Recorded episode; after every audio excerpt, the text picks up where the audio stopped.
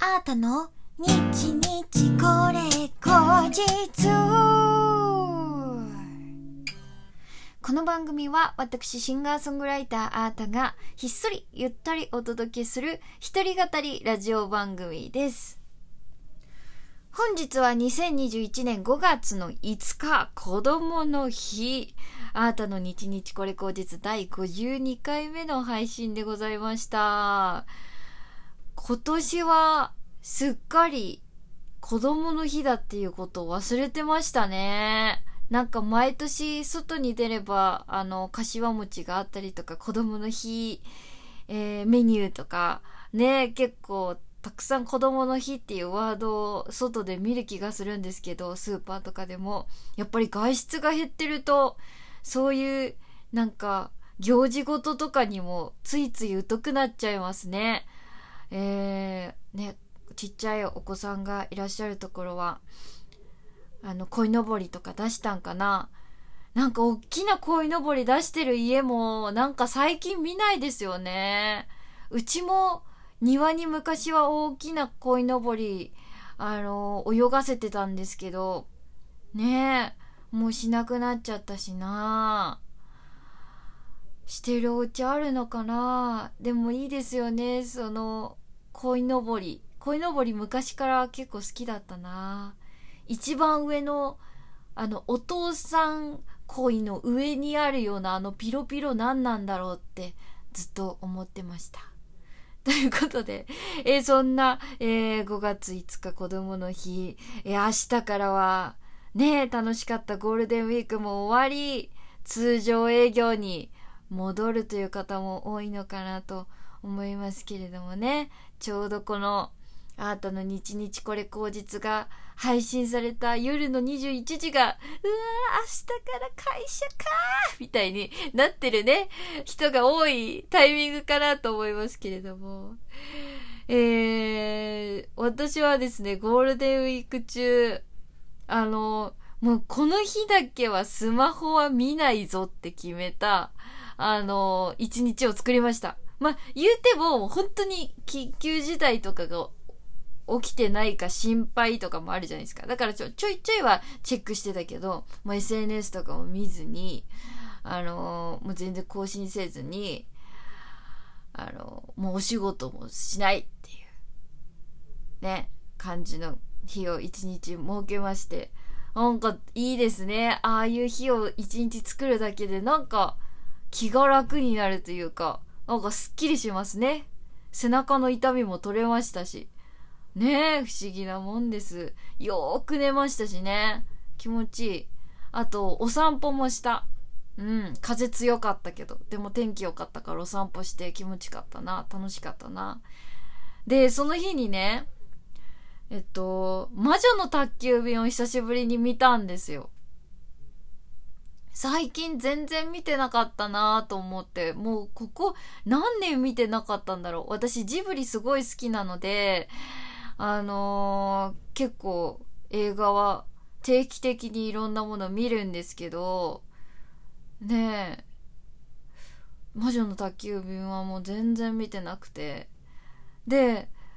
あのーそれほど、その他の作品に比べて、そんなにグッとくる作品じゃなかったんですよね。そう。なんですけど、まあ、なんとなく、あのー魔女の宅急便を久しぶりに見たら、なんかすっごく泣けてしまって、なんかすっごくいいな。こんなに魔女の宅急便って良かったんかなって思ったんですよ。なんか昔は、私ね、キキちゃん、あの主人公のキキちゃん、むしろ嫌いだったんですよね。なんかムカつくと思って、なんか好きじゃないこの子って思ってて、いたんですけど、なんか今回見たらね、あー、うーうーうー、わかるわかる、うー、みたいな感じになったし、最後の、あの、ま、魔法が弱まっちゃった後に、トンボのピンチですよ。あのーあの飛行船のね、あのピンチの時に、電気ブラシで空を飛ぶっていうあの風がブワーッと出るシーン。一生懸命ヨロヨロヨロヨロしながらトンボを空中でキャッチして助けるっていう。あそこですっごく泣けちゃってねなんか大人になったんかな私なんかねあのー、今になって思うんですけど私キキちゃん、まあ、13歳の女の子なんですけど、キキちゃんとすっごく似てると思うんですよ、性格。似てるところがあるんですよね。なんか彼女、いろんなコンプレックスを抱えてて、あのー、まあ、魔法、魔女の服は、えー、紺色の、あの、ワンピースっていう、で決まっててっていうところもまず、他の女の子みたいに綺麗な服着てないからっていうので、ちょっと引け目に感じてたりとか、あともうそもそも自分に自信がない。私は飛ぶことしか脳がないからっ言っていて。で、ある時魔法が使えなくてその飛ぶということさえもできなくなってしまったって。そこでね、自分のなんか存在価値みたいなところを多分考えたり悩んだりとかしてるんですけど。ねそれであのー、だし多分その自信がないところからあのー、トンボくんがねイケてる女の子たちのいるグループと喋りにキキがいるところに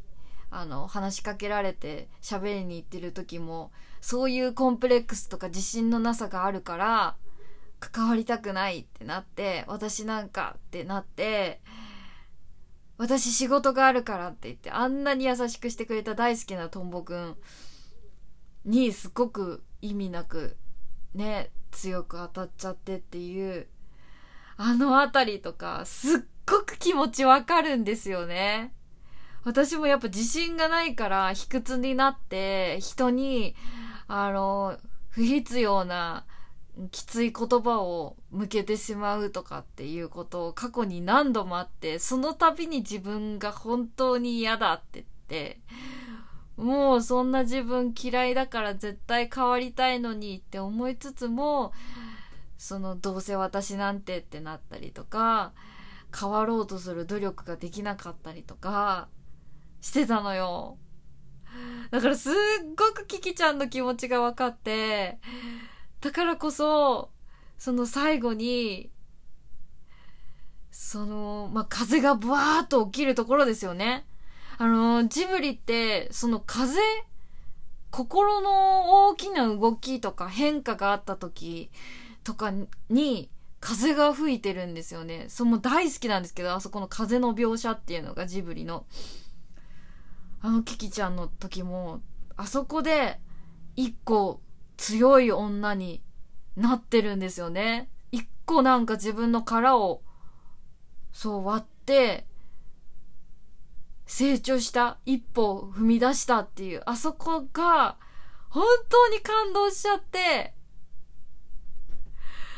もうキキーってなったの。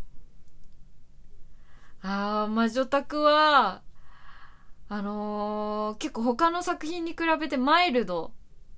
まあ、ナウシカとかね、そういうところから比べると結構マイルドだから、あの、子供向けなのかななんて、ちょっと思ったりもしてたんですけど、あれは違いますね。